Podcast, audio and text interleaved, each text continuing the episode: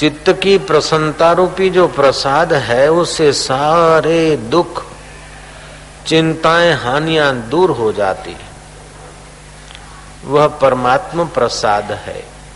संसार की वस्तु मिलने से लोभ बढ़ जाता है, मोह बढ़ जाता है, अहंकार बढ़ जाता है, वासनाएँ बढ़ जाती है। ममता बढ़ जाती है, भय बढ़ जाता है, चिंता बढ़ती है। लेकिन भगवतीय प्रसाद मिलने से ये सब दूर हो जाता है।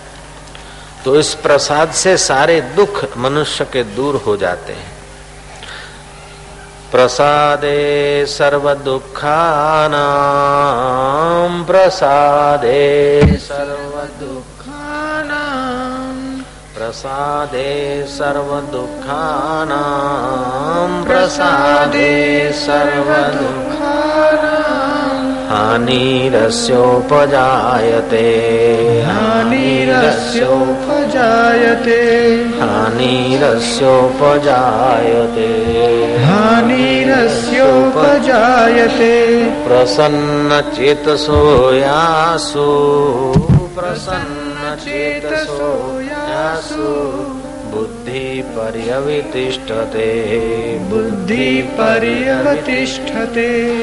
अंतकरण की प्रसन्नता प्राप्त होने पर साधक के संपूर्ण दुखों का नाश हो जाता है। दुनिया में कोई ऐसा व्यक्ति नहीं मिलेगा जिसको कोई दुख न हो, कोई चिंता न हो। किसी को कोई दुख, किसी को कोई चिंता, किसी को कोई पीड़ा तो किसी को कोई टेंशन बना रहा है। लेकिन वे भक्त धनभागी हैं जिनको अपने हृदय का प्रसाद मिलता है, भगवत तत्व का प्रसाद मिलता है। उसका कोई दुख बचता नहीं है। प्रसादे सर्व दुखा नाम उस प्रसाद से सारे दुख निवृत्त हो जाते हैं। चौदह सौ वर्ष पहले की बात है। बुद्ध का शिष्य बौद्धि धर्म चीन के राजा ने उन्हें आमंत्रित किया। वो चीन जा रहा है। उसके पैर की जो दो लकड़े की खड़ाऊ थी, एक तो उसने एक पैर में पैर रखी और दूसरी अपने सिर पर रख दी। जब वो चीन पहुँचा तो लोग गणमान्य लोग और राजा मंत्री सहित उनका स्वागत करने को आए। राजा देखकर हैरान हुआ कि एक पैर में खड़ा है, एक पैर सिर पर, एक खड़ाऊ सिर पर।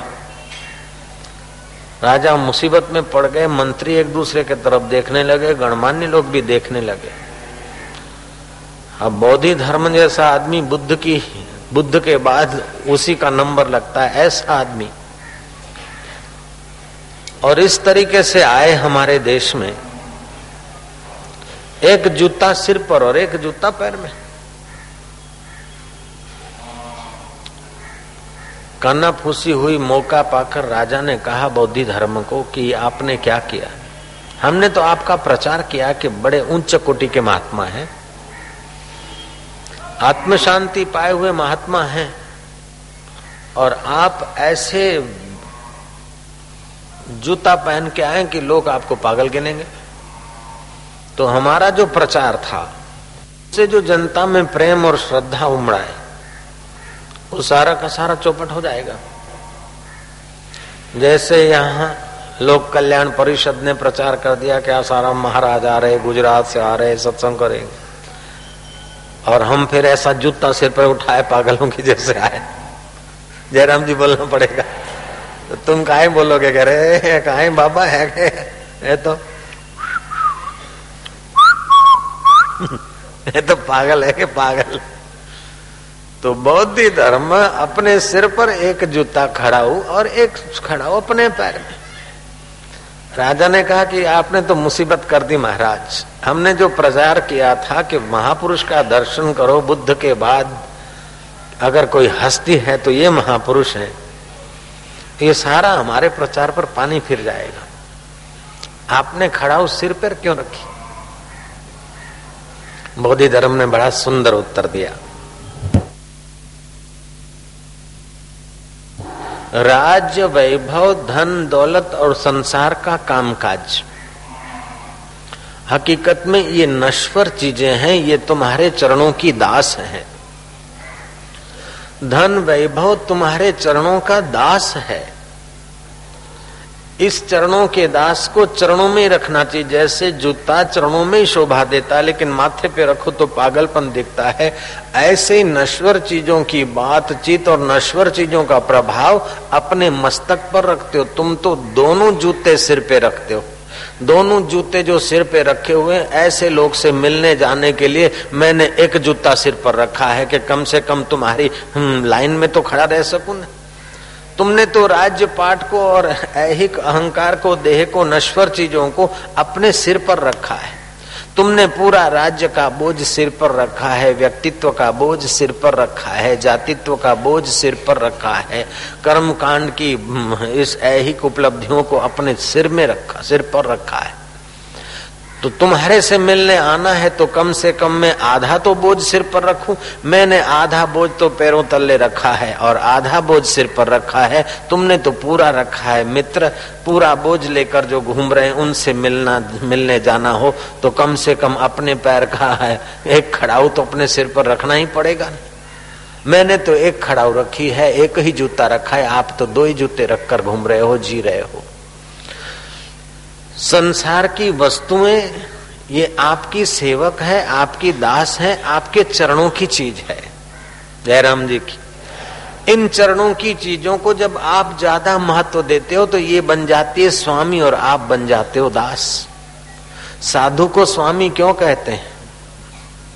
कि लक्ष्मी अथवा जगत की वस्तु, का वो दास नहीं है, वो मन का स्वामी है, इंद्रियों का स्वामी है, भोग का स्वामी है। उत्तम भोक्ता कौन है? कि बिना वासना इच्छा के भोग आप प्राप्त हो। ज़रूरत हो तो उसका उपयोग करे, नहीं तो उसको छोड़ दे। ये उत्तम भोक्ता है। और दास कौन है कि भोग के पीछे भटकता रहे भटकता रहे भटकता रहे, लटकता रहे? मिले तो पेट भरे नहीं और न मिले तो शांति हो नहीं। उत्तम व्यक्ति वह है जो भोग वस्तु मिली, उसका औषधवत उपयोग करता है। और नहीं मिली तो मस्त है। पूरे हैं वे मर्द जो हर हाल में खुश हैं। मिला अगर माल तो उस माल में खुश हैं। हो गए बेहाल तो उसी हाल में खुश हैं। कभी ओढ़े टाट तो कभी बाट में खुश हैं। पूरे हैं वे मर्द जो हर हाल में खुश हैं। मेरे को मान मिले, ये इच्छा रखकर तुम चलोगे तो मान थोड़ा मिलेगा तो दुख होगा और ज़्यादा मिलेगा तो वासना बढ़ जाएगी, अहंकार बढ़ जाएगा। कितना भी आज तक मान मिला, क्या हो गया? मान पूरी है जहर की, खाए सो मर जाए, चाह उसी की राखता, वो भी अति दुख पाए। मान मिलने योग्य कर्म तो करे, लेकिन मान की इच्छा न रखे। अच्छे कर्म तो करे, लेकिन अच्छा कहलाने की आसक्ति जो है, वो दुख देती। संसार में तो रहे, लेकिन संसार को अपने सिर पर मत ढोए। संसार की वस्तु और दुख पैरों तले कुचलने की चीज़ है, अथवा चरणों में रखने की चीज़ है। सुख बांटने की चीज़ है, मान देने की चीज़ है। जो लोग सोचते हैं कि मेरे को दूसरा मान दे पति सोचता कि पत्नी मेरी इज़्ज़त करे, पत्नी सोचती कि पता मेरी इज़्ज़त करे, जयराम जी की। भाई सोचता कि भाई मेरी इज़्ज़त करे, सेठ सोचता है कि नौकर मेरी इज़्ज़त करे, और नौकर सोचता कि सेठ पर मेरी इंप्रेशन पड़े। ये सब के सब एक दूसरे को उल्लू बनाने के लिए उल्लू हो रहे हैं। इसीलिए हृदय का प्रसाद पैदा नहीं होता है। करते एक राजनेता थे, चुनाव के दिन थे। किसी गाँव में गए, लोग एकत्रित हुए, बज गई डुगडुगी। फलाने नेता आ रहे हैं, भाषण देंगे। उस गाँव में दो पार्टी थी, दो पक्ष थे।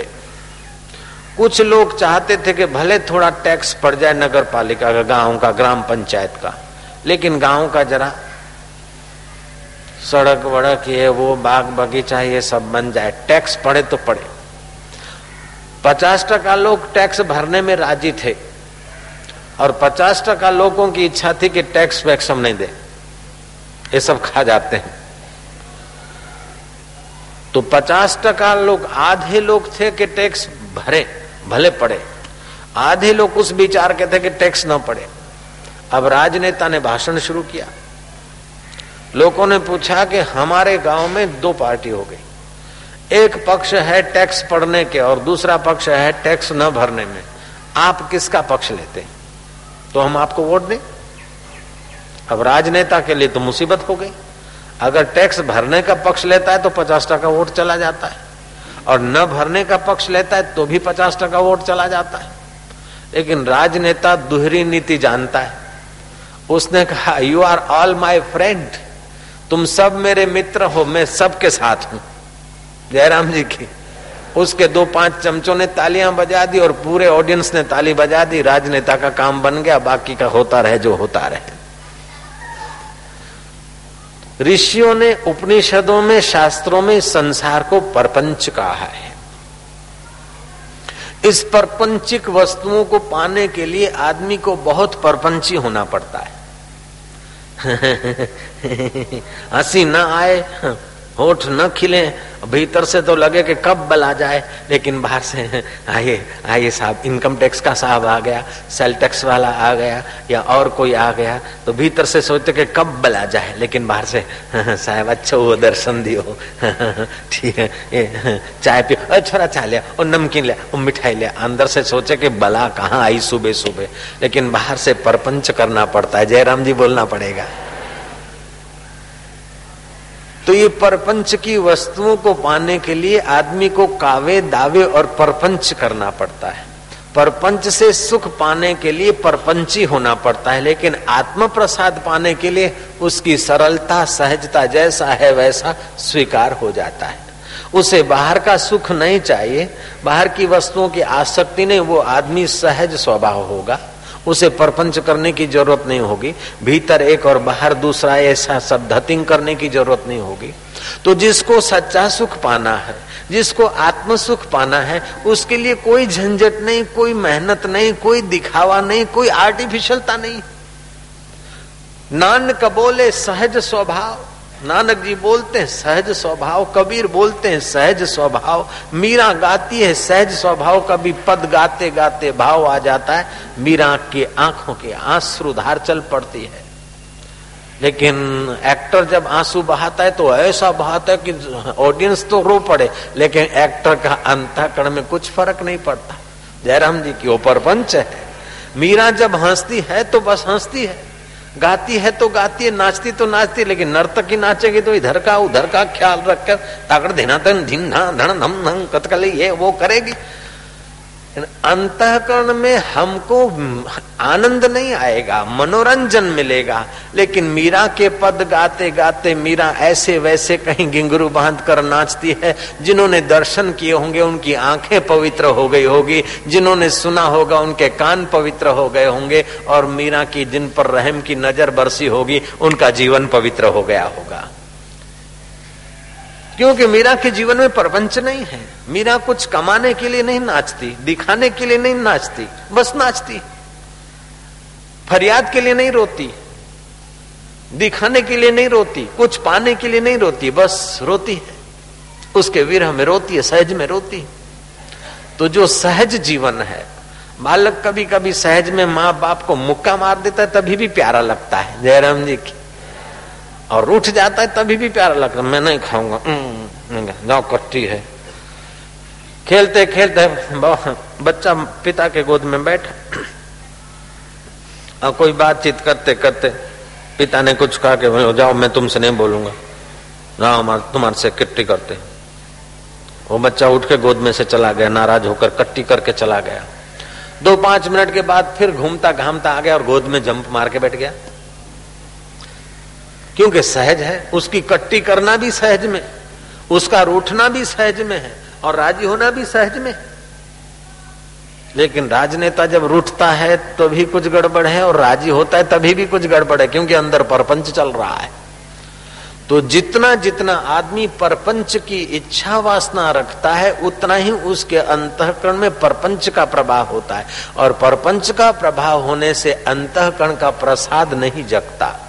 तो भगवान कहते हैं, प्रसादे सर्व दुखा नाम अंतकरण की जो प्रसन्नता का प्रसाद है, उससे सारे दुख दूर हो जाते हैं। प्रसादे सर्व दुखा नाम हानि रस्योपजायते, प्रसन्न चेतसो ह्यासु, बुद्धि पर्यवितिष्ठते। अंतकरण की प्रसन्नता प्राप्त होने पर साधक के संपूर्ण दुखों का नाश हो जाता है और उसे प्रसन्नता, प्रसन्न चित्त वाले साधक की बुद्धि निसंदेह शीघ्र ही परमात्मा पद में स्थित हो जाती है, क्योंकि परमात्मा आनंद स्वरूप है। भगवान के तीन स्वभाव मुख्य हैं। भगवान का एक स्वभाव है सत्य दूसरा है चित्त, और तीसरा है आनंद। सच्चिदानंद बोलते हैं, जय सच्चिदानंद। ऐसे तो अनंत अनंत नाम भगवान के हैं, अनंत अनंत लीलाएँ भगवान की है, लेकिन मुख्यतः सचिदानंद जय सचिदानंद राम ब्रह्म परमारथ रूपा, वह ब्रह्म परमात्मा का स्वभाव है सचिदानंद सतमाना अविनाशी। तो उस परमात्मा की जो आह्लादनी लीला है, उसमें भी भगवान की सत्यता का दर्शन हो सकता है। जैसे बालू कहो अथवा मिट्टी का कण कहो अथवा राई का दाना कहो, उसको आप लो और उस बालू को घोट घोट के माइक्रो बना दो, लाखवा हिस्सा बना दो, इतना घोट दो। तभी भी आप उस बालू के दाने को नाश नहीं कर सकते, आँखों से ओझल हो जाएगा, लेकिन उस बालू की हस्ती रहती है। जयराम जी की। मिट्टी के कण को सारे दुनिया के लोग मिलकर नष्ट नहीं कर सकते। सब विज्ञानी मिलकर भी एक रेती के दाने को, बालू के दाने को नाश नहीं कर सकते। आँखों से ओझल कर सकते लेकिन उसकी हस्ती कहीं ना कहीं रहती है। जयराम जी बोलना पड़ेगा। ये भगवान की सत्यता जो प्रकृति में है तो प्रकृति की वस्तु भी पड़ी रहती है। जैसे ये फूल है, एक महीना पहले नहीं थे। हफ़्ता पहले ये फूल जो है किसान के खेत में थे। किसान बोलता है मेरा माल है। दो तीन दिन पहले माली के पास थे। माली बोलता, मेरा माल है। कल परसों किसी ने खरीदे होंगे। परिषद वाले बोलेंगे, हमारा माल है। हमारी वस्तु है। हमको अर्पण कर दिया माला तो हम बोलेंगे, हमारी वस्तु है। लेकिन ये वस्तु पृथ्वी, जल, तेज, वायु आकाश इन पाँच भूतों में से बनी और उसके तरफ़ जा रही है। इसमें जो जल तत्व है, वो जली बाष्पीभूत होकर रवाना हो जाएगा। इसमें जो गंध गुण है, वो भी बिखरता रहेगा। देर सबेर ये जहाँ से पैदा हुए, वहीं बिखर जाएँगे। ऐसे ये तुम्हारा जो शरीर है, हमारा तुम्हारा जो बॉडी है, ये पैदा हुआ। माँ बोलती, मेरो छोरो मुन्नो, बबली बबली। बाप बोलता है मोरो बेटो है। मामा बोलता, मेरा भांजा है। काका बोलता, मेरा भतीजा है। मौसा बोलता, मेरा फलाना है। नाना बोलता, मेरो दो तो आयो है। छोरो तो एक, लेकिन नाना का दोता हो गया। मामा का भांजा हो गया, काका का भतीजा हो गया, बाप का बेटा हो गया। ऐसे करते करते बने का साला हो गया। अब ईश्वर की सृष्टि में वो एक छोरा है बड़ा होता है। किसी का पति हुआ किसी का जमाई हुआ। अब वो लोग बोलते कि मेरा बेटा मेरा जमाई मेरा पति मेरा मित्र मेरा भागीदार मेरा साथी वो सब नम, नाम तो लगाते जाते हैं हमारा हमारा। लेकिन पैदा हुआ इस पंच भौतिक शरीर से।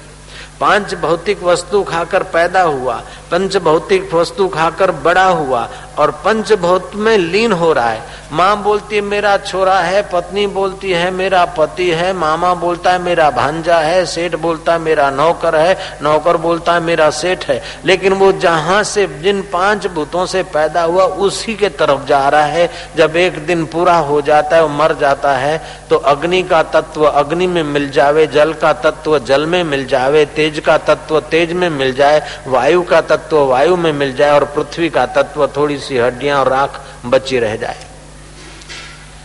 तो ईश्वर की जो सत्यता है, उस सत्यता का दर्शन प्रकृति में होता है। एक राई के दाने को अथवा बालू को भी आप सदा के लिए नष्ट नहीं कर सकते हैं, माइक्रो कर सकते हैं, एकदम पाउडर कर सकते हैं, आँखों से ओझल हो सकता है, लेकिन उसके कण इधर नहीं तो और कहीं है। ये भगवान की सत्यता का दर्शन बुद्धि पूर्वक हुआ। भगवान चेतन स्वरूप है जहाँ जहाँ अंतकरण है, जीव, जंतु, मनुष्य में वहाँ भगवान की चेतना दिखती है। तीसरा भगवान का स्वरूप है आनंद। उस आनंद को, उस प्रसाद को केवल मनुष्य प्रकट कर सकता है। उस प्रसाद को प्रकट करने के लिए सत्कर्म, ध्यान, भजन और सत्संग होता है, तब अंत अंतकरण का प्रसाद प्रकट होता है, भगवत तत्व का पूरा दर्शन होता है और भगवान के स्वरूप का जब दर्शन हो जाता है तो भगवान की इस माया की चीज़ों में जीव की आसक्ति नहीं रहती, ममता नहीं रहती। रहत माया में फिरत उदासी, कहत कबीर, मैं उसका दासी। माया में रहते हुए भी माया से वो मलान हृदय नहीं होता। सदा तेजोमय कांत शुद्ध बुद्ध स्वरूप का, आनंद स्वरूप का वो आस्वादन लेता है। ऐसा जो भक्त है, वो भगवान से कभी विभक्त नहीं होता। भक्त का व्याख्या ही ऐसी है। भक्त का मतलब है जो भगवान से विभक्त न हो, अलग न हो तो हम सत्य और चेतना से तो जुड़ जाते, लेकिन भगवान के आनंद स्वभाव से नहीं जुड़ते तो आनंद के लिए फिर दुनिया भर की चीज़, दुनिया भर के अटरम सटरम करते हैं। तो चीज़ें मिलती है, तभी भी भोग कर भी आदमी फिर वासना करता और चीज़ें नहीं मिलती है तो उसकी वासना वासना में फिर जन्मता है और मरता है। तो ऐसे करोड़ों करोड़ों इस जीव के जन्म हो गए, करोड़ों करोड़ों मृत्यु हो गए, भगवान के स्वरूप का दीदार न करने से बेचारा अनाथ होकर मरता रहा। कर्ता ने अपनी पत्नी से निभा लिया, कर्ता ने अपने पुत्रों से निभा लिया, लेकिन कर्ता जब मरता है तो बेचारा अनाथ हो जाता है। कर्ता मरते समय अनाथ हो जाए, उसके पहले अपने नाथ से मिल जाए, ऐसा काम करना चाहिए तो बेड़ा पार हो जाए।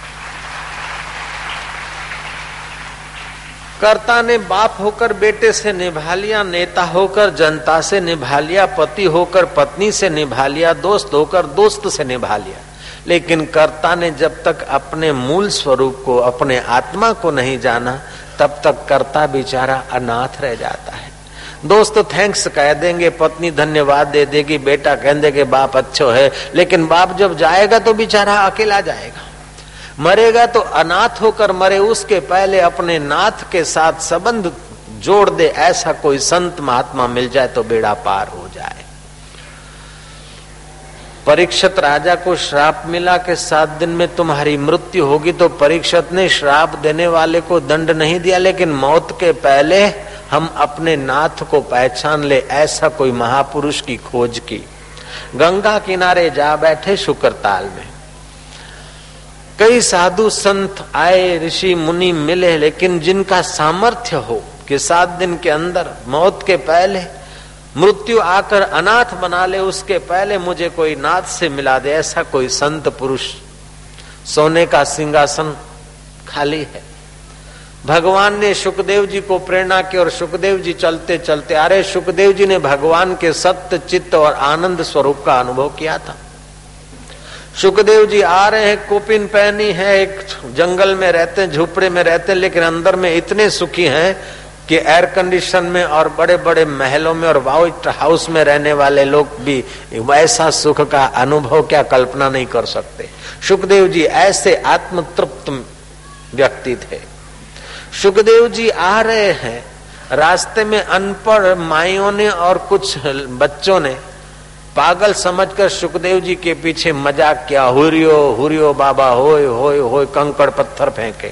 लेकिन सुखदेव जी महाराज के अंतकरण का ऐसा प्रसाद था कि उनका अपमान उनके हृदय तक पहुँचा नहीं। उन अनजान व्यक्तियों का अपमान सुखदेव जी के हृदय तक नहीं पहुँचा। हृदय में जो पूर्ण अनुभव था तो कचरा आने की जगह ही नहीं रही। सुखदेव जी महाराज जब परीक्षित की सभा में बैठते हैं सोने के सिंहासन पर। और साधु महापुरुष उनका अभिवादन करते हैं तो सुखदेव जी को अहंकार नहीं होता, अथवा सोने के सिंहासन पर बैठने का उनको विशेष कोई सुख का अनुभव नहीं होता, क्योंकि परमात्मा पूर्ण है। जब पूर्ण सुख मिल गया तो ये अल्प सुख से अंतकरण फंसता नहीं। और संसार के दुख में भी अंतकरण दुखी नहीं होता। भगवान कहते हैं उन वे लोग धन्य हैं और वे परम योगी हैं। सुखम वा यदि वा दुखम सयोगी परमो मता। कई प्रकार के योग होते हैं। हठ योग, लय योग, नादानुसंधान योग, कान में उंगली डालकर आँखों को जरा सा उंगलियों से दबाकर, कान में अंगूठा का प्रेशर देकर ज्योत निरंजन, ओमकार, रारंकार, सोहम, सतनाम, ये सुरत शब्द योग का अभ्यास। दूसरे भी योग है तो हठ योग, लय योग, नादानुसंधान योग, भक्ति योग, कुंडलनी योग, सांख्य योग आदि योग है। इन सब योगों की अपनी अपनी ऊंचाई और विशेषता है, लेकिन गीता का योग इन सबसे निराला है। गीता का योग तो ऐसा है, महाराज, के युद्ध के मैदान में भी हो सकता है और दुकान पर भी हो सकता है, घर में भी हो सकता है, रोटी बनाते समय भी हो सकता है। जयराम जी बोलना पड़ेगा। गीता एक ऐसा अनूठा ग्रंथ है, जो योग गुफा में किया जाता था। गीताकार श्री कृष्ण ने उस योग को युद्ध के मैदान में लाकर रख दिया। जो भक्ति मंदिर में या यज्ञशाला में होती थी, उस भक्ति को भी श्री कृष्ण ने कर्म में लाकर रख दिया। जो ज्ञान ऋषि महापुरुषों के चरणों में बैठकर एकांत गुफा में सुनाया जाता था, या अनुभव कराया जाता था, उस ज्ञान को भी गीता ने युद्ध के मैदान में लाकर रख दिया। घोड़ों की चिंखाड़, हाथियों की हुकार, घोड़ों की हुकार, हाथियों की चिंखाड़ और योद्धों की एक दूसरे के प्रति लड़ाई की भावना के बीच में भी श्री कृष्ण ने भक्ति को, योग को और ज्ञान को रख दिया। और श्री कृष्ण का योग क्या है? श्री कृष्ण कहते हैं कि सुखम वा यदि वा दुखम स योगी परमो मता। सुख आ जाए, चाहे दुख आ जाए, इन सुख और दुख में ले पाए मान न हो और अपने अंदर के प्रसाद में रहे, ये परम योग है। ध्यान योग अच्छा है। इससे शक्तियाँ प्राप्त होती है, अंतकरण सुगठित होता है, मन मधुर होता है। और ध्यान योग करने के बाद परम योग में अगर नहीं गया तो ध्यान योग वाला भी रिवर्स हो सकता है। एक बार परम योग मिल गया तो फिर फिर पतन का कोई सवाल नहीं। उठत बैठत ओई उठाने, कहत कबीर, हम उसी ठिकाने। महाभारत में कथा थी, नरोत्तम नाम के एक योगी जंगल में गए, तपस्या किया, अपना योग साधना किया, प्राणों को ऊपर ले गए। भूख और प्यास को जीतने की कला जानते थे। जीवा को तालू में लगा दिया। भूख प्यास नहीं, अमृत झरता है। बैठे, एक दिन, दो दिन, एक महीना, दो महीना, एक साल, दो साल, चार साल। सन्नाटे में बैठे रहे एकांत में। लेकिन आँख खुली तो देखा कि ओ हो हो हो। जिस वृक्ष पर एक भी चिड़िया नहीं दिखाई दी थी, उस वृक्ष पर चिड़िया घर उतर आया है। हकीकत में क्या था कि एक दो चिड़िया आसपास में रहती थी। नरोत्तम जोगी की जटाएँ ऐसी बढ़िया थी कि चिड़ियाओं ने उसमें घोसला बनाया, बच्चे दिए। बच्चों ने फिर बड़े होकर बच्चे दिए। बच्चों ने बच्चे, बच्चों ने बच्चे, ऐसा करके बड़ा परिवार हो गया। पूरा पेड़ चिड़ियाओं के चेचे से गूंज रहा था। नरोत्तम योगी ने आँख उठाकर देखा कि इतना कोलाहल तो एक चिड़िया ने बीट कर ली जो मुँह पे पड़ गई। नरोत्तम जोगी को जरा गुस्सा आया तो उनकी चेतना, उसकी एकाग्रता भ्रूकुटी में चली गई और गुस्से से देखा तो चिड़िया जलकर भस्म हो गई। नरोत्तम जोगी बड़े प्रसन्न हुए कि अपनी तपस्या सिद्ध हो गई। जरा सा अकड़ के देखते तो जलकर भस्म हो जाता है, जी। नरोत्तम जोगी खुशी से भरे हुए लौट रहे थे। जब प्राण ऊपर चढ़ाए तो भूख प्यास जीत ली थी। जब चले हैं तो श्वासोश्वास की गति चलती है। एक घंटे में 900 श्वास आदमी लेता देता है। श्वासोश्वास 900 चलते हैं एक घंटे में। 24 घंटे में इक्कीस हज़ार छह सौ श्वास चलते हैं। आदमी चिंता, भयभीत अथवा परपंच करता है, उसके श्वास ज़्यादा खर्च होते हैं। और जो आदमी शांत है, सहज है, ध्यान भजन करता है, उसके श्वास इक्कीस हज़ार की अपेक्षा थोड़े कम भी खर्च होते हैं। मान लो अड़तीस करोड़ पचास लाख श्वास हैं तो आपने पचास वर्ष उम्र भोगनी है। लेकिन उन अड़तीस करोड़ को आप अगर अच्छे काम नहीं करते तो पचास साल की अपेक्षा पिस्तालीस साल में पूरे कर दोगे। अगर आपका चित्त शांत है, आप सत्संग सुनते हैं तो उस 38 करोड़ और 50 लाख श्वास को आप 55 साल तक चला सकते हैं। साठ साल तक चला सकते हैं। अगर आप ध्यान समाधि करके श्वास कम खर्च करें तो आप सौ साल तक चला सकते हैं। दो सौ साल तक आप जी सकते हैं। पाँच सौ साल तक जी सकते हैं। चांगदेव महाराज चौदह सौ साल तक जिए थे, ऐसे श्वास बचाकर। जयराम जी की। तो जिसको आत्मज्ञान हुआ है, वो फिर चौदह सौ साल जीने की इच्छा नहीं करता है, सहज में जो जीवन चलता है चलता है। और जिनको आत्मज्ञान भी नहीं, योग भी नहीं, उनका जीवन भी ऐसे ही खप जाता है विचारों का। कहने का तात्पर्य है कि श्वासोश्वास को अगर जानने की कला आ जाए तो जिस समय हमारे को क्रोध आता है उस समय श्वास की रिधम तेज होती है। उस श्वास की रिधम को बदलने की कला आ जाए तो क्रोध वश में हो जाएगा। जयराम जी की। जिस समय हमारे मन में काम विकार आता है और काम से शक्ति नाश होती है, कमर कमज़ोर होती है, दूसरे दिन ये हो जाता है आदमी। नहीं चाहते हुए भी गिरता है। उस समय अगर हाथ पैर धो ले पानी का कुल्ला, पानी का चुल्लू पी ले, श्वास की रिधम बदल ले तो विचार बदल जाएगा। जिस समय चिंता है, उस समय चिंता में गहरा न उतरे। जरा जंप मारे, जरा थोड़ा टहले और श्वास की गति बदल दे, चिंता बदल जाएगी। कुछ माइया ये बात न जानते हुए भी ये काम करती है अकल वाली माइया। जैसे बच्चा है घर में तो छोटे एक दो कमरे में जीवन है तो बच्चा रोता है, चुप नहीं करता है तो माँ उसको गोद में ले जाकर बाहर जाती, खुली हवा में जाती। तो वातावरण का ऑक्सीजन मिलता है श्वास की रिदम बच्चे को जरा खिलाती है श्वास की रिदम बदल जाती है बच्चा एकदम चुप हो जाता है। जयराम जी की। बच्चा तो क्या, बच्चे का बाप भी ऐसे ही चुप हुआ था? जयराम जी तो बोलना पड़ेगा। तो आप, आपका शरीर मन से जुड़ा है और मन श्वासो श्वास से जुड़े हैं। उस श्वासोश्वास में अगर मंत्र जपने की कला आ जाए तो बड़ा आसानी से मन एकाग्र होता है। माला श्वासो श्वास की जगत भगत के बीच, जो फेरे सो गुरुमुखी ना फेरे सो नीच, कबीर जी ने कहा। तो इस प्रकार हृदय का प्रसाद जागृत हो, चाहे श्वासोश्वास की माला फेरने से, चाहे समता का अभ्यास करने से सुख मिला, लेकिन मन में सोचे कि सुख आया है, इसमें चिपकना नहीं, इसका उपयोग कर लो। दुख आया तो घबराना नहीं चाहिए। जिस समय पति मर गया और बाई एकाएक विधवा हो गई, उस पहली क्षण में उसको जो दुख होता है, वैसा दुख चार दिन के बाद नहीं रहता। और चार साल के बाद तो बाई पढ़ती लिखती है, नौकरी करती है, बच्चों को पालती पोषती है, और एक दिन वर राजा की माँ बनकर हँसते हँसते गीत भी गाती है। जब पति मर गया तो समझा बड़ा पहाड़ गिर पड़ा है, लेकिन समय जाते ही वो महिला गीत गा रही है, हंस रही है। पति तो गुजर गया बच्चे की शादी है खुशी मना रही है। तो जब दुख आता है, उस समय बड़ा भारी लगता है, लेकिन समझना चाहिए कि आने वाली चीज़ है, वो जाने वाली भी है।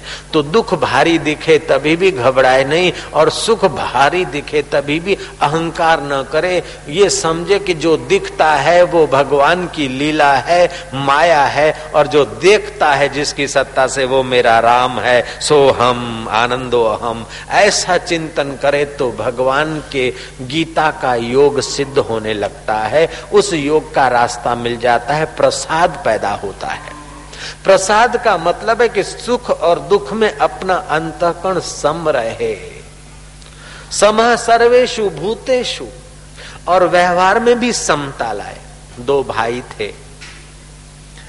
बड़ा भाई आपूस केरी लाया, आम लाया आम। नए नए आम निकले थे सीज़न के। दोनों भाई के दो बच्चे खेल रहे थे। देखा कि बच्चों को बुला के, बच्चे, मुन्नू, मोहन, आ जाओ बेटे, आम लाया हूँ। थैले में से दो आम निकाले। तो एक हाथ में बड़ा आम था, दूसरे हाथ में छोटा आम आ गया। दोनों बच्चे दौड़ते दौड़ते आए। अपना बेटा जो था, वो छोटे आम के हाथ पर आ गया। और भाई का बेटा था, वो बड़ा आम था, वहाँ आ गया। अब उस बड़े भाई ने क्या करा कि देखो, मैं तुमको जादू दिखाता हूँ। आँख पुरो बच्चे, आँख बंद करो। एक, दो, तीन, हाथ घुमा दिए। जिस हाथ में बड़ा आम था, वो अपने बेटे के तरफ़ कर दिया। और छोटा आम था, वो भाई के बेटे के तरफ़ कर दिया। समता नहीं रही। ऊपर से छोटा भाई देख रहा है, जयराम जी के। वो आया, बोले, भाई साहब, पगे लागू, पाए लागू। अब अपना हिसाब किताब कर लो। अपने अलग रहेंगे। बोले, क्यों, क्या हो गया? एक है, क्या हो गया? बोले, मेरे जीते जी, अभी तुम इतना पक्षपात कर रहे हो तो कभी इधर उधर हो गया तो तुम मेरे बेटों को तो फुटपाथ पे घुमाओगे। एक जिस हाथ में बड़ा आम आया, उधर मेरा बेटा था। दे देते तो क्या फ़र्क पड़ता? नीति तो यह कहती है कि अपने वाले से न्याय करे और दूसरों से उदारता करे। अपना बेटा हो तो उसको माप तोल का दे, और भैया का बेटा हो या पड़ोसी का बेटा हो तो उसको उदारता से दे। तो घर में संप रहेगा और चित्त में समता रहेगी, और अपने वाले को खूब दे और दूसरे वाले को ए करे तो फिर अशांति रहेगी। सुखम वा यदि वा दुखम सयोगी परमो मता। सुख आ जाए चाहे दुख आ जाए दुख पैरों तले कुचलने की चीज़ है और सुख बांटने की चीज़ है तो सुख में आसक्ति नहीं होगी और दुख से भय नहीं होगा, आपका हृदय का प्रसाद जग जाएगा। जय राम जी की। सत्संग से इतना फ़ायदा होता है कि 12 वर्ष की तपस्या भी कुछ नहीं। वो कई वर्षों की तपस्या करके नरोत्तम योगी लौटा है। उसके श्वासोश्वास की गति चली, उसको भूख लगी। किसी द्वार पर उसने अलख जगाया। तो बाई अपने पति की सेवा कर रही थी, उसका पति बीमार था तो स्नान नहीं कर सकता था, भीगे कपड़े से उसके अंग पहुँच रही थी। फिर उसको कपड़े पहनाना, नाश्ता कराना, ये सेवा कर रही थी। नरोत्तम योगी ने अलख जगाया, अलख, निरंजन, मिल जाए कुछ। बाई ने कहा, महाराज, थोड़ी देर रुकना मैं अभी आई वो पति की सेवा कर रही थी, नरोत्तम योगी को हुआ कि बाई मेरे को जानती नहीं। अभी अभी जरा सा गुस्सा किया तो चिड़िया जलकर मर गई। अब मैं यहाँ खड़ा हूँ और वो क्या करती है? नरोत्तम योगी के मन में आया कि मैं नाराज़ हो जाऊँगा तो इसको भी जला दूँगा। बाई ने अंदर से आवाज़ दिया कि, बापा, धीरो बापड़िया बाप जी धीरो, मैं वो जंगल की चिड़िया नहीं कि आँख तेज करने से जल के भस्म हो जाऊँ। इसलिए बाप जी धीरज राखो, भिक्षा आप लेके फिर पधार जाओ नरोत्तम जोगी सोचता है कि मेरे मन की बात उस भाई को कैसे पता चल गई? अब तो भिक्षा के लिए नहीं, लेकिन ज्ञान के लिए वो जोगी खड़ा है। भाई भिक्षा ले आई, नरोत्तम जोगी बोलता है माता जी ये तो अन्न दान तो बाद में लूँगा, पहले ज्ञान दान करो। मेरे मन में आया था कि भाई देर करती है, गुस्सा करूँगा तो जल के भस्म हो जाएगी, और ये तुमको कैसे पता चला? भाई ने बोला, मेरे पति को अभी मेरे सेवा की ज़रूरत है, महाराज, मेरे पास इतना टाइम नहीं, सदना कसाई रहता है। उसकी दुकान पे चले जाओ, वो आपको सब बता देगा रहस्य। अब वो जमाना और साधु भेक लंबी लंबी जटाए उस सदना कसाई का ठिकाना पूछना बड़े साहस की बात थी। लेकिन ज्ञान की प्यास थी, कुछ ध्यान भजन किया था, कुछ हृदय पवित्र हुआ था। वो नरोत्तम जोगी सदना कसाई की दुकान पूछता पूछता बाज़ार में गया। किसी प्रारब्ध वेग से उसको कसाई का प्रारब्ध पूरा करना था, किसी कर्म के बंधन से।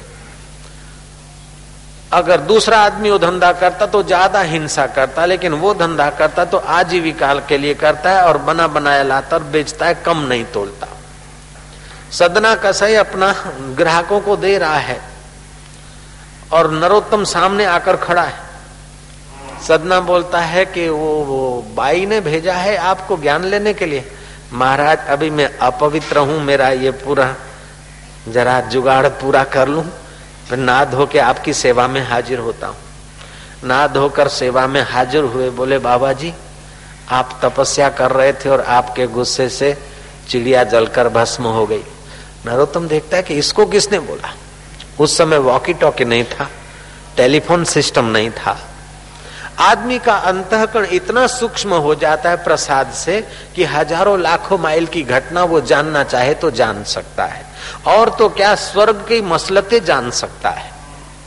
योगी अगर मूलाधार केंद्र का ध्यान करे तो उसे पटुता, सहजता, सरलता प्राप्त हो जाती हर रोज एक घंटा स्वादिष्टान केंद्र का ध्यान करे तो उसे दादूरी सिद्धि प्राप्त हो जाती है, कवित्व शक्ति खिल जाती है, और देवताओं की सभाओं को और मसलतों को वो जान सकता है। तीसरे केंद्र का एक घंटा प्रतिदिन ध्यान करे, उसकी विलक्षण मति हो सकती है।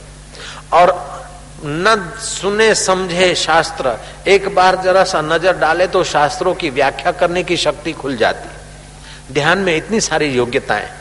तो वे लोग समता का ध्यान करते थे। वो बाई भी व्यवहार करते समय भी अपने स्वार्थ के लिए नहीं करती थी, सुख लेने के लिए नहीं करती थी, अपना कर्तव्य समझकर पति की परिवार की सेवा करती थी, बाकी का समय बचाकर अपने श्वास श्वास की साधना करती। और वो सदना का साई पूर्व का, पूर्व अभ्यास, पूर्व का कोई जोगी था। प्रारब्ध विवेक से उसका कर्तव्य निभाता था, बाकी का काम वो अपनी आध्यात्मिक प्रसादी में लगाता था। तो आप भी अपना गुवाहाटी में या कलकत्ते में, घर में या दुकान में अपना कर्तव्य थोड़ा करते कराते, असली कर्तव्य की तरफ़ अगर समय लगाते तो आपके दोनों हाथ में लड्डू हैं।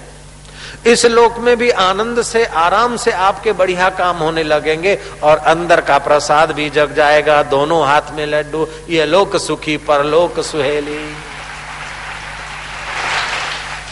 जो लोग कथा, कीर्तन, सत्संग नहीं सुनते हैं I am very hurry I am very hurry मैं बहुत बिज़ी हूँ, ये करना है, वो करना है, वो करना है। वो आदमी तो बुद्धू हलवाई जैसा काम करते बुद्धू हलवाई का धंधा बंद हो गया, बुद्धू हलवाई का हलवाई पना नहीं चला, उसने धोबी का धंधा किया। जरा बुद्धू था। एक दिन गधे पे बैठकर शाम के टाइम में भागा जा रहा था। दोस्तों ने पूछा, कहाँ जाते हो? बोले, अभी फुर्सत नहीं। अरे, कहा जाते हो कि I have no time excuse me भागा जा रहा है। आखिर एक पुराने साथी ने कहा कि, तुम कहा जा रहे हो? क्या काम है? बोले, मेरा एक का एक गधा है खो गया है। उसको खोजने जाता हूँ। साथी ने पूछा, जिस पर बैठा वो किसका है? बोलता, यार, यही तो मेरा है। यही मेरा गधा है। तो जिस पर बैठा है, उसी को खोजने जा रहा है। ऐसे जिस चैतन्य स्वरूप, सुख स्वरूप आत्मा की सत्ता पर मन बैठा है उसी आत्मा की सत्ता को, सुख को भूलकर आदमी बाहर, ये करूँ तो सुखी हो जाऊँ, ये पाऊँ तो सुखी हो जाऊँ, इतना करूँ तो सुखी हो जाऊँ, इतना करूँ तो सुखी हो जाऊँ, लेकिन मन को समझाओ कि भैया, जिसकी शादी नहीं हुई वो भी दुखी और शादी वाला भी दुखी है। धन नहीं है वो भी दुखी है, निर्धनता से, और धन ज़्यादा है वो सेट करने से दुखी है। किसी की बदली नहीं होती तो कोई बदली से दुखी है तो कोई बदली के लिए दुखी है।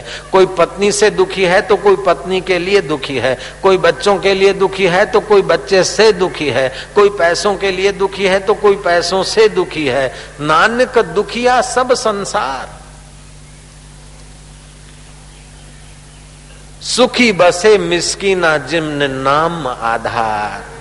मिस्किन जो अहंकार रहित है, जिसको कोई संत या सतगुरु का प्रसाद मिल गया है, वो आदमी सुखी है, अंतकरण में संतुष्ट है, बाकी का तो भाई कितना भी मिला, धन, सत्ता, वैभव, कहाँ भी घूमे देश परदेश, अरे स्वर्ग में भी घूम के आए, तभी भी सब दुख दूर नहीं होते हैं, सब दुख तो दूर तब होते हैं जब सब जिससे हो रहा है, उसमें मन लगाने की कला आ जाए। तो उसमें मन लगाना, प्रसाद को पाना है और उसके प्रसाद से अपना तो भला हो जाता है। आपके हृदय में उस परमात्मा का प्रसाद प्रकट हुआ, आपका तो भला हुआ, लेकिन आपकी निगाह जितने लोगों पर पड़ेगी, उन पर भी तुम्हारी आँखों से भक्ति की तन मात्राएँ निकलेगी, उनका कल्याण होगा से। आपकी वाणी उनके कान में पड़ेगी, उनके पाप कटेंगे। आपको छूकर हवा लगेगी तो उन लोगों की पवित्रता शुरू हो जाएगी, आप ऐसे हो जाएँगे। और यही कारण है कि संत दर्शन का महात्म था। आज के विज्ञानी कुछ प्रयोग करके ये बात साबित कर रहे हैं। जीव विज्ञान के ज्ञाता विज्ञानियों ने रिसर्च किया कि जो आदमी घृणा से भरा है, अशांति से भरा है, क्रूरता से भरा है उसकी नज़र पड़ती तो 1500 जैसे श्वेत कण नष्ट हो जाते। जो आरोग्यप्रद श्वेत कण है शरीर में। लेकिन जो शांति से भरा है, आनंद से भरा है, पवित्रता से भरा है, भक्ति ज्ञान से भरा है, ऐसे पुरुष की नज़र पड़ती है तो 1600 जैसे श्वेत कण एक घन मिलीमीटर ब्लड में तैयार हो जाते हैं। और यही कारण था प्राचीन भारत का कि किसी को रोग या बीमारी होती तो बड़े बुज़ुर्ग लोग अथवा अच्छे लोग उसको मिलने जाते। माँ या बाप या कोई संत उसके सिर पर हाथ घुमाते, उसके लिए शुभ कामना करते और आदमी ठीक हो जाता धीरे धीरे अभी तो ऑपरेशन करो, सर्जरियाँ करो, हार्ट का स्पेशलिस्ट, नाक का स्पेशलिस्ट, कान का स्पेशलिस्ट, मगज के अलग अलग हिस्सों का अलग अलग मगजों का अलग अलग स्पेशलिस्ट, तभी भी देखो तो हकीम का यार सदा बीमार। अस्पतालें भरी हुई है हाई शो हाई शो हो रहा है। क्योंकि आदमी अंदर के प्रसाद को भूलता जा रहा है और बाहर से ये ये खपे खपे में खपा जा रहा है। खाना, पीना, कपड़ा पहनना अथवा हवाई जहाज़ में या गाड़ी में बैठना मना नहीं, लेकिन इन चीज़ों से सुख की भावना से, इन चीज़ों में चिपक जाना और अंदर के सुख की कोई यात्रा न करना, समझो अपने को दुख में डालना है। मैंने आज सुबह बात बताई थी, थोड़ी आधी छूट गई थी वो बात। माणिक चौक में माणिक नाथ जोगी हो गए अहमदाबाद में। साबरमती की एक शाखा उस समय वहाँ से बहती थी। नदी रुख बदलती रहती है। अभी जो माणक चौक है अहमदाबाद में, वहाँ माणक नाथ का छोटा मोटा आश्रम था। अहमद बादशाह ने उस जगह पर कब्जा करके अपने नाम का नगर बसाने की इच्छा से अहमदाबाद का नाम कर्णावती नगर था। अहमद ने अपने नाम से उस नगर को घोषित करना था। जोगी को गुस्सा लगा कि हमारी ज़मीन और आश्रम हड़प रहा है, क्या समझता अहमद का बच्चा? दिन भर वो दीवाल चुनाए, कोट चुनाए जाते थे, नगर के बाहर। नगर के अंदर, कोट के अंदर ही लोग रहते थे। अभी भी पुराने दरवाजे हैं, तीन दरवाज़ा है, दिल्ली दरवाज़ा है, शाहपुर दरवाज़ा है, अभी भी पुराने खंडेर दिखते हैं। तो दिन भर तो वो सैकड़ों आदमी दीवाल चुने। इधर बाबा जी क्या करे, साबरी मंत्र की सिद्धि थी गोदड़ी सीते थे। शाम हो जाए, कारीगर, मजदूर चले जाए, और बाबा जी क्या करे, दिन भर जो गोदड़ी सिए थे, उस गोदड़ी का धागा खींचते। और मंत्र बोलते, उल्टत देव, पलटत काया, उतरा बच्चा गुरु ने बुलाया। धड़ाक, धूम, दीवाल गिर जाती। दूसरे दिन फिर मजदूर लगते, नौकर लगते, मंत्री भी आते। लेकिन ये सूक्ष्म साधना का प्रभाव ऐसा कि स्थूल जगत वाला बेचारा वहाँ नन्हा सा रह जाता है। कई दिनों के बाद आखिर इस नतीजे पर मीटिंग हुई कि ये कोई बाहर का आदमी आकर तोड़े। अथवा बाबा जी आकर तोड़े, ये हो नहीं सकता। ज़रूर इनकी कुछ सिद्धाई है। तो एक बनिया मंत्री बाबा का चेला हो गया और सारा रहस्य जानकर अहमद को बता दिया कि इनकी खूब प्रशंसा करो। ये अगर अहंकार में आ जाए तो इनकी सिद्धाई भूल जाएँगे। इनके गुरु ने वरदान दिया कि जब तू अहंकार करेगा तो तेरी सिद्धि चली जाएगी। अहंकार नहीं करेगा, तब तक रहेगी। अहमद आया, बखान किए खूब। बाबा को आत्मज्ञान तो था नहीं, केवल सिद्धाई थी। आत्म प्रसाद नहीं था, शक्ति थी। आत्म प्रसाद के बिना शक्तियाँ भी कभी कभी धोखा दे देती। अरे महाराज, तुम तो खुदा जैसे हो। मेरी दीवालें रोज गिर जाती है, ये आपकी रहमत है। बोले हम कोई जैसे तैसे साधु थोड़े, हम सब कुछ कर सकते। महाराज, तुम क्या क्या कर सकते कुछ चमत्कार दिखाओ। बोले, ये जो लोटा है ना, लोटा मैं इतना छोटा बनू कि लोटा में जाके बैठू। ऐसी सिद्धि भी मेरे पास। आकाश में उड़ भी जाऊँ। अष्ट सिद्धि नवनिधि जैसा भी मैं जानता हूँ। तो बोले, बाप जी, घड़ी खम्मा जरा दिखाओ तो। तो बाबा जी हो गए अपनी योग सिद्धि से एकदम छोटे, लोटे में घुस गए। अहमद ने क्या करा, लोटे पर ढक्कन मार दिया और खड्डा खोदकर लोटा ज़मीन में गाड़ने को जा रहा था। माणकनाथ जोगी कहते कि ऐसा धोखा मत कर। बोले हम रा, हम रा, राजवी पुरुष हैं। हम राजवी पुरुष हैं। ईमानदारी और धोखा तुम ही संभालो महाराज हम तो अपना काम करेंगे। महाराज ने कहा मैं तुमको श्राप दूँगा। बोले अभी तुम्हारा श्राप और सिद्धाई नहीं चलेगी क्योंकि तुम अहंकार में आ गए थे और मेरे मंत्री ने सारा रहस्य मुझे बता दिया है। माणकनाथ जोगी ने गुरु का स्मरण किया फिर भी वो सिद्धाई का मंत्र स्पूरित नहीं हो रहा है। गुरु को प्रार्थना की तो गुरु शिवलोक में थे। मानसिक संबंध जुड़ गया टेलीपैथी। गुरु ने कहा, बेटा, ये अहमद कोई साधारण आदमी नहीं है। अगले जन्म में इसने साधुओं की सेवा किया है। साधु की सेवा किया है, अंतर के प्रसाद पाने को नहीं, मुक्ति पाने के लिए नहीं, यश पाने के लिए साधु की सेवा किया है। और इसका यश होके रहेगा। इसलिए तू इससे भिड़ मत, इसको आशीर्वाद दे दे।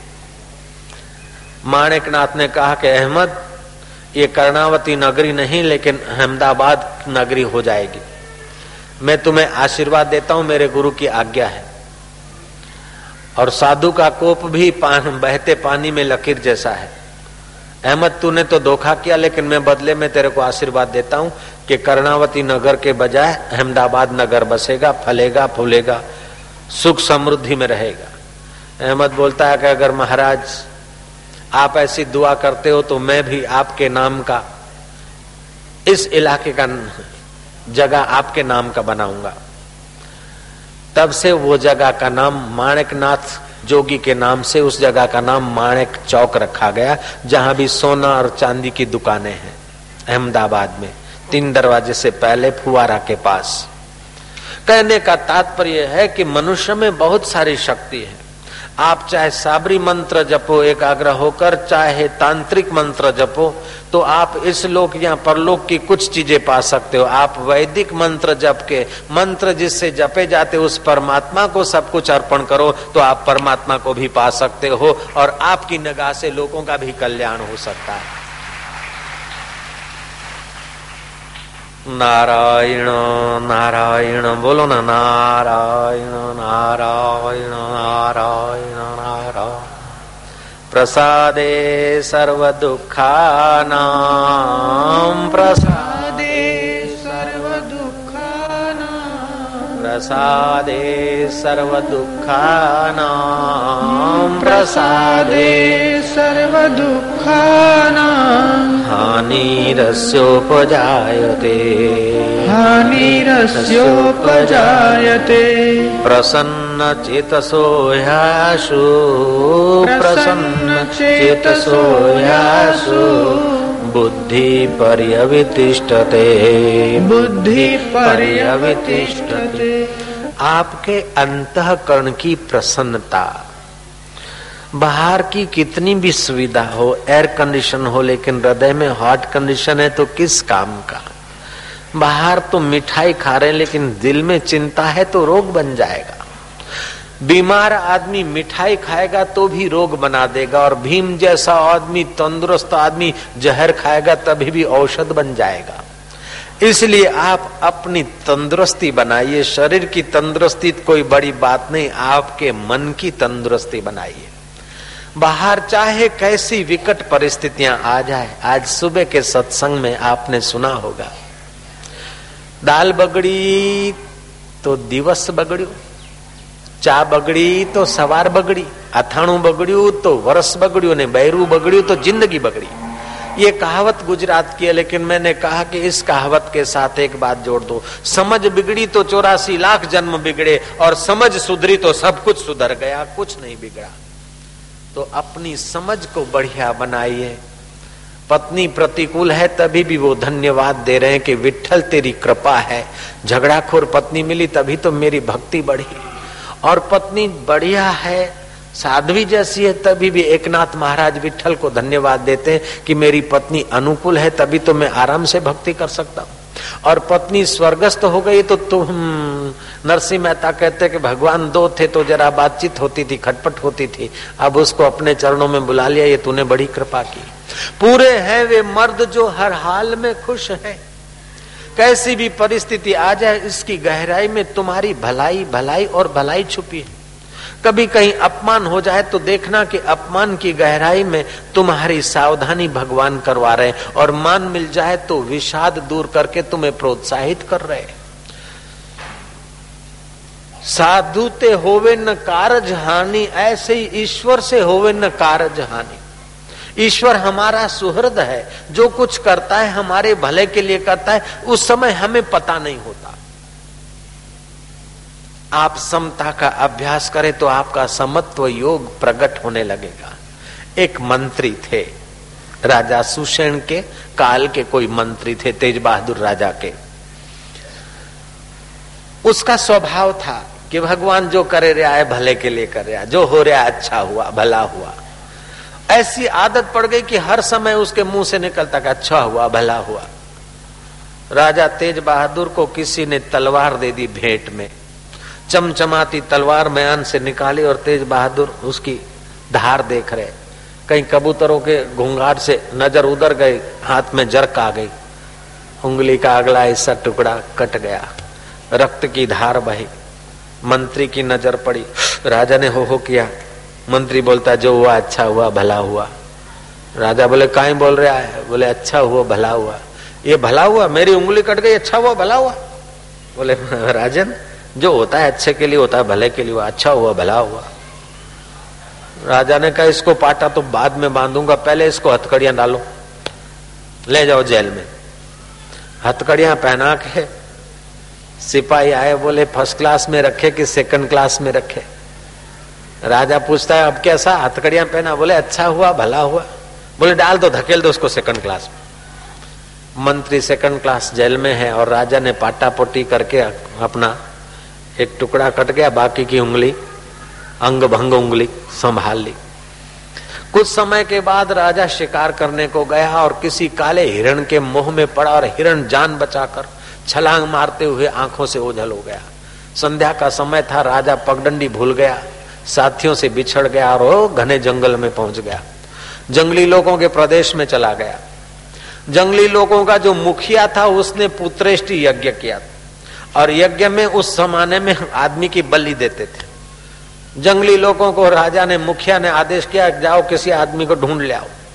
और ढूंढते ढांढते इसी राजा को पकड़ के ले गए।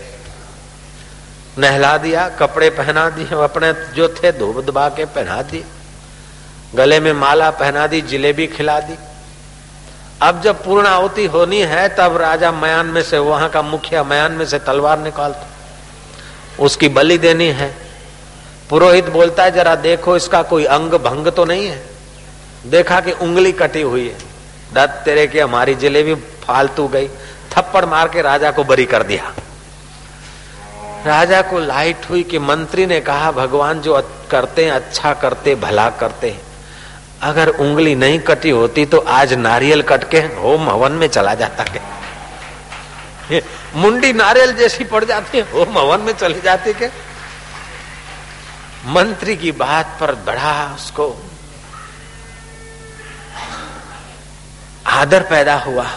राज दरबार में गए, पहला काम किया। मंत्री को बा इज़्ज़त लाओ।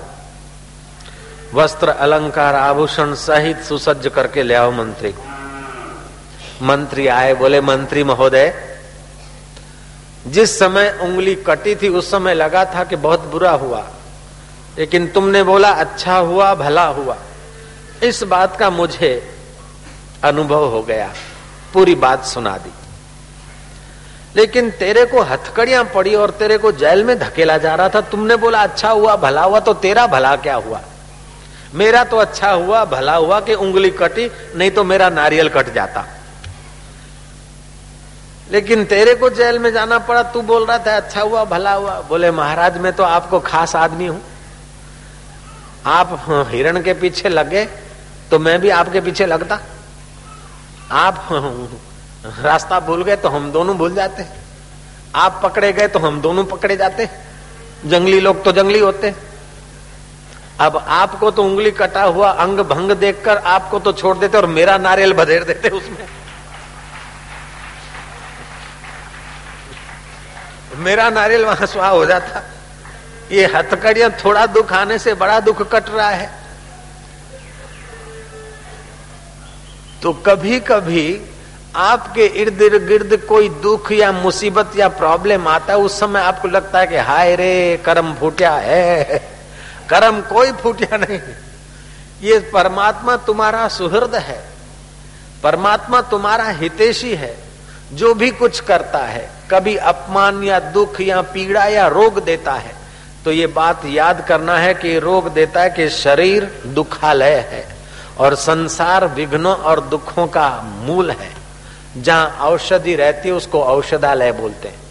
जहाँ खूब दूध होता है, उसको दुग्धालय बोलते हैं। जहाँ पुस्तकें रहती है, उसको पुस्तकालय बोलते हैं।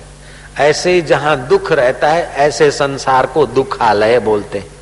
तो इस दुख में, दुखालय संसार में कहीं तुम्हारी मोह ममता आसक्ति न हो जाए, इसलिए कभी न कभी कोई बीमारी, कोई प्रॉब्लम कोई अपमान, ये सब देकर भगवान आपको सावधान करते हैं कि जहाँ दुख नहीं है, बीमारी नहीं है, अपमान नहीं है, मृत्यु नहीं है, जन्म नहीं है, शाश्वत स्थान है, वहाँ के लिए तैयार हो जा। ये भगवान की दया नहीं तो और क्या है? जो हुआ अच्छा हुआ। जो हो रहा है अच्छा ही है जो होगा वो अच्छा है, ये नियम सरकार का है। इसलिए कभी अपने मन को मलिन मत करो। अपमान हो जाए तो सावधान हो जाओ, मान हो जाए तो सावधान हो जाओ, दुख आए तो सावधान हो जाओ, सुख आए तो सावधान हो जाओ, क्योंकि आने वाली चीज़ है, इसमें चिपकना नहीं है, इनका उपयोग करना है। सुख बांटने की चीज़ है। लोग बोलते, मेरे को दूसरा सुख दे, वो आदमी दुखी रहता है। पत्नी सोचती है कि लेडी सोचती है कि लेडा सुख दे, लेडा सोचता है कि लेडी सुख दे, दोनों दुखी रहेंगे। जयराम जी की, जयराम जी तो बोला करो, ये काहे कंजूसी करो? रामचंद्र भगवान की। जमाई कहता है कि ससुरा सुख दे, ससुरा कहता है कि जमाई सुख दे। ये सुख लेने की चीज़ नहीं, सुख देने की चीज़। मान लेने की चीज़ नहीं, मान देने की चीज़ है। जो दूसरे को मान देता है या सुख देता है, वो सुख का दाता होता है। जो मान का दाता है, सुख का दाता है, उसका तो अंदर का सुख अपने आप प्रकट होता है। तुमने देखा होगा कि बोरिंग में से, कुएँ में से पानी निकालते हो ना तो दूसरा अंदर से आ जाता है। और बाहर से पानी भरते तो दूसरा आना ठप हो जाता है। ऐसे आज का संसार बाहर से सुख भीतर भरता है तो अंदर का सुख ठप हो गया। जयराम जी की, हे सिगरेट, तू सुख दे। हाथ हाथ गोटा काटे बेटो। साथ साथ गोटे निकालता धुआँ के वो निकोटिन पॉइजन है। एक सिगरेट पीता आदमी और छह आदमी उसके इर्द गिर्द बैठे हैं तो उसको भी निकोटिन पॉइजन लगता है। एक सिगरेट पीने वाले के साथ रहते हो तो उसका निकोटिन जहर का असर दूसरों को लग जाता है। तो हरि कीर्तन और सत्संग वाले जिस घर में रहते होंगे, उस घर वालों का भी तो कल्याण होता ही होगा, मंगल होता होगा। बोतल की शराब पीने से दस पीढ़ियों को कैंसर की बीमारी हो सकती है तो हरिनाम की शराब पीने से रक्त के कण पवित्र हो जाए और 21 पीढ़ी आबाद हो जाए, इसमें क्या आश्चर्य। जाम पर जाम पीने से क्या फ़ायदा? रात बीती सुबह को उतर जाएगी। तू हरि नाम की प्यालियाँ पी ले, तेरी सारी ज़िंदगी सुधर जाएगी सुधर जाएगी। हरि नाम का कीर्तन करते करते चैतन्य महाप्रभु बंगाल में गौरांग जा रहे हैं। जगन्नाथपुरी के तरफ़। रास्ते में देखा कि एक आदमी कपड़े धो रहा है, धोबी है, पास का गाँव है उसका। धोबी घुटने भर पानी में ठहरा है और कपड़े पीट रहा है हश हश हश संत का हृदय दयालु, देखो कैसा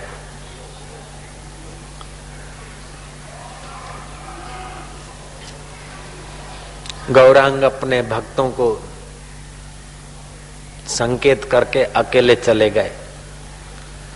धोबी के नजीक, धोबी भी निपट निराला था। निगुरा महानिगुरा था। वो कपड़े कूट रहा है। गौरांग बोलते, भैया हिश क्या करता है? प्रेम से एक बार हरि बोल। बोले, महाराज, प्रेम से हरि बोल, हम कोई तुम्हारे जैसा नवरा थोड़े हैं?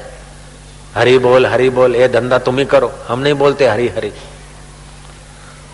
गौरांग ने बोला, नहीं बोलते हुए भी बोल रहा है। जयराम जी तो बोलना पड़ेगा।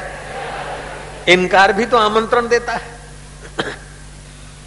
गौरांग ने कहा, काम हो जाएगा। बोला, भाई, नहीं क्यों बोलेगा? हम तो तेरे को बुलवा के जाएँगे। प्रेम से तू हरी बोल कहेगा, फिर हम जाएँगे। बोले, प्रेम से या गुस्से से हम हरी बोल बोलने वाले नहीं। हरी बोल हरी बोल हरी बोल, ये सब मगजमारी तुम करो। हमको तो अपना धंधा करने दो महाराज, रास्ता नापो। ले हम रास्ता बाद में नापेंगे, पहले तू अपनी ज़िंदगी को नाप ले, हरी बोल कह दे प्यार से। बोले, हमारी ज़िंदगी हमारे साथ है, महाराज, थारो कहीं जाए। हरी बोल हरी बोल, तू ही करो। मैं कुछ नहीं करता। हरी बोल हरी बोल, आए बड़े, ज़िंदगी मापो, ये करो, वो करो। हरी बोल हरी बोल, हम नहीं करते। गौरांग ने देखा कि सत्ताईस बार हो गया। अभी तक उसने आँख उठाकर देखा नहीं है। डोक तो नीचे की नीचे है हुशो हुशो करे जा रहा है। बड़बड़ाता है, लेकिन आँख उठाकर देखा नहीं उसने। गौरांग कहते कि जब तक ये आँख उठा के देखता नहीं, तब तक मैं बरसूँगा भी कैसे? शाम भवी दीक्षा। अनुकंपा बरसानी तो निगाह से बरसाएँगे। गौरांग ने कहा कि भाई, मैं भी आज तेरे को हरी बोल करवा के ही जाऊँगा। बोले, महाराज, क्या मतलब? हरी बोल करवा के जाएँगे? हम नहीं बोलते हरी बोल हरी बोल हरी बोल करने से क्या आटा मिलेगा, दाल मिलेगी, खाना मिलेगा? हरी बोल हरी बोल हरी बोल ये तुम्हारा जैसा साधुड़ा बाबा करे। हम नहीं बोलते हरी बोल हरी बोल गौरंग देखा कि बयालीस बार तो हो ही गया है। बोले, भाई, तू प्यार से एक बार हरी बोल दे ना। बोले, प्यार से या नाराजी से हमारी बोल बोलने वाले नहीं। हरी बोल हरी बोल हम नहीं बोलते। जाओ, तुमको जो करना है करो, हम नहीं हरी बोल बोलते। गौरांग समझ गया कि नहीं बोलता हुआ बोल रहा है। ना ना करते भी बोल रहा है, तुलसी अपने राम को रिज भजो या खीज, भूमि फेंके उगेंगे उल्टे सीधे बीज सियावर रामचंद्र की। आप मिश्री का टुकड़ा समुद्र के तले में जाके खाओ, तभी भी मीठा लगेगा। दुश्मनों के बीच खड़े खड़े भी मिश्री मुँह में डालो तो मिश्री मीठी लगेगी। ऐसे ही गुस्से में भी भगवान का नाम लोगे तो शरीर के केंद्रों पर तो उसकी असर होगी क्या? गौरांग ने ऐसे करते करते साठ सितर अस्सी बार उससे हरिनाम कहला दिया। अब उसका हृदय बदला। ये कैसा महाराज? फिर भी आँख उठा के देखता नहीं। धीरे से चैतन्य महाप्रभु ने उसके हाथ का कपड़ा ले लिया। बोले, हरि बोल करने से अगर तेरा काम रुकता है तो मैं तेरा कपड़ा धो लेता हूँ, तू हरि बोल। वो देखता है कि कैसा बाबा ऐसा मैला कुचला कपड़ा हाथ में ले लेता है। बाबा ने कहा, तेरे हृदय की मैल धोने के लिए, इस कपड़े की मैल धोनी पड़ी तो मेरा कोई घाटा नहीं है। बाबा के सामने देखता ही रह गया, बाबा ने देखा उसके सामने।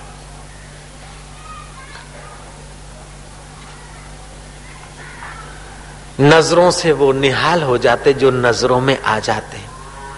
गौरांग ने उस पर नज़र डाली और उसने गौरांग पर दृष्टि डाली। एक और एक दो दृष्टि हुई, लेकिन दृष्टा एक ही रहा। आँखें तो चार हुई, लेकिन आँखों के द्वारा देखने वाला तो एक ही है, उसकी और इसकी आँख से।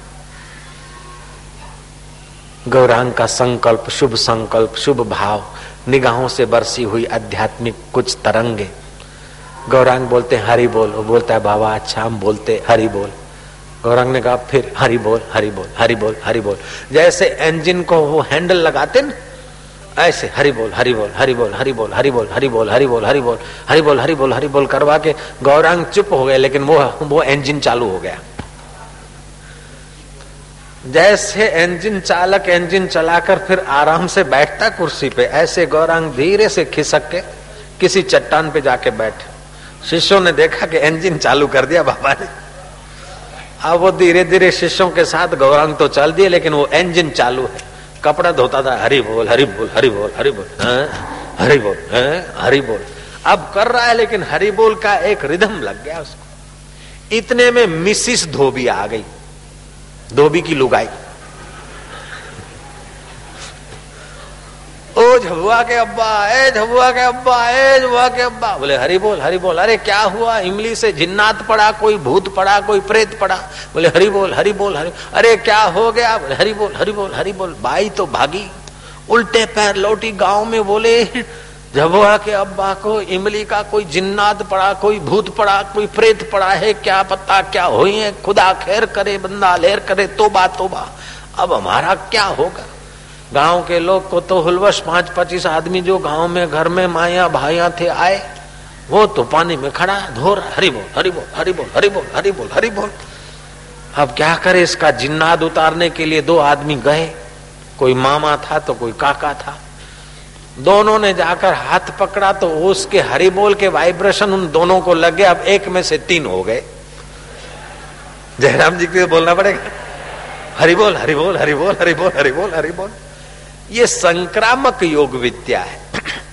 जिनकी कुंडलनी शक्ति जागृत है, गौरांग की जागृत थी कुंडलनी शक्ति। ऐसा पुरुष कृपा करके छू देता है, अथवा ऐसा पुरुष कृपा करके दृष्टिपात से शांभवी दीक्षा दे देता है तो फिर जप करना नहीं पड़ता है, जप होने लगता है। ध्यान करना नहीं पड़ता है, ध्यान होने लगता है। जैसे रामकृष्ण परमहंस ने नरेंद्र को छू दिया था तो नरेंद्र को ध्यान करना नहीं पड़ा। नरेंद्र की कुंडली शक्ति जागृत हो गई, लोक लोकांतर के अनुभव होने लगे और संकल्प सामर्थ्य अपने आप आया और वक्तृत्व शक्ति भी अपने आप प्रकट हो गई। तीसरा केंद्र विकसित होता है तो उसकी वाणी में प्रभाव आ जाता है। चाहे पठित हो, चाहे अनपठित हो, लेकिन उसकी वाणी विलक्षण होती जैसे तुकाराम महाराज, स्कूल की पढ़ाई नहीं पढ़े थे लेकिन उन्होंने जो अभंग गाए वो महाराष्ट्र यूनिवर्सिटी के एमए के विद्यार्थियों को पाठ्य पुस्तकों में पढ़ाए जाते थे। कबीर ने जो बोला है वो बीजक बन गया। रामकृष्ण ने जो बोला है वो रामकृष्ण वचनामृत हो गया है। मोहम्मद साहब जो बोले हैं वो कुरान शरीफ बन गया है। कबीर जो बोले हैं वो बीजक बन गया है। जब ध्यान की गहराई आती और तीसरा चौथा केंद्र खुलता है तो आपकी वाणी रहस्यमय हो जाती है। बड़े बड़े रहस्य खुलते नानक जी ने कहा, गुरु नानक चयो अनहद सुनो वड भागिया सकल मनोरथ पूरे। आपके अंदर एक अनहद नाद चल रहा है। गुरु कृपा हो जाए या अपना पुरुषार्थ करके दस पाँच साल उस अनहद नाद को आप जगाओ तो आपके सारे मनोरथ पूरे हो जाएँगे। आपके आगे कोई श्रद्धा भक्ति से मनोती करेगा तो उसकी मनोतियाँ पूरी होने लगेगी। खजाना आपके अंदर है। धन आपका है, लेकिन ताला लगा है। कुंजी भी पड़ी कुंजी कहाँ है और कैसे खुलना चाहिए संत दिखा देते जैसे आप जहाँ बैठे हैं, वहाँ नीचे खूब पानी होगा, लेकिन बोरिंग करना पड़ेगा और बोरिंग के लिए पहले पानी बाहर से लाना पड़ेगा। बाद में तो उससे हज़ार गुना पानी दूसरे को आप दे सकते ऐसे ही आपके हृदय में घर विच आनंद रहा भरपूर, मनमुख स्वाद न पाया। गुरु नानक ने कहा, सिख धर्म के प्रथम गुरु हो गए। नानक जी कहते हैं, भयनाशन दुर्मति हरण, भयनाशन दुर्मति हरण, भयनाशन दुर्मति हरण, भयनाशन दुर दुर्मति हरण कली में हरि को नाम कली में हरि को नाम निश दिन नानक जो जपे निश दिन नानक जो जपे। सफल हो वही सब काम। सफल हो वही सब काम। भयनाशन दुर्मति हरण। भयनाशन दुर्मति हरण। कली में हरि को नाम कली में हरि को नाम। निश दिन नानक जो जपे निश दिन नानक जो जपे। सफल हो वही सब काम। सफल हो वही सब काम। हरि हरि ओ।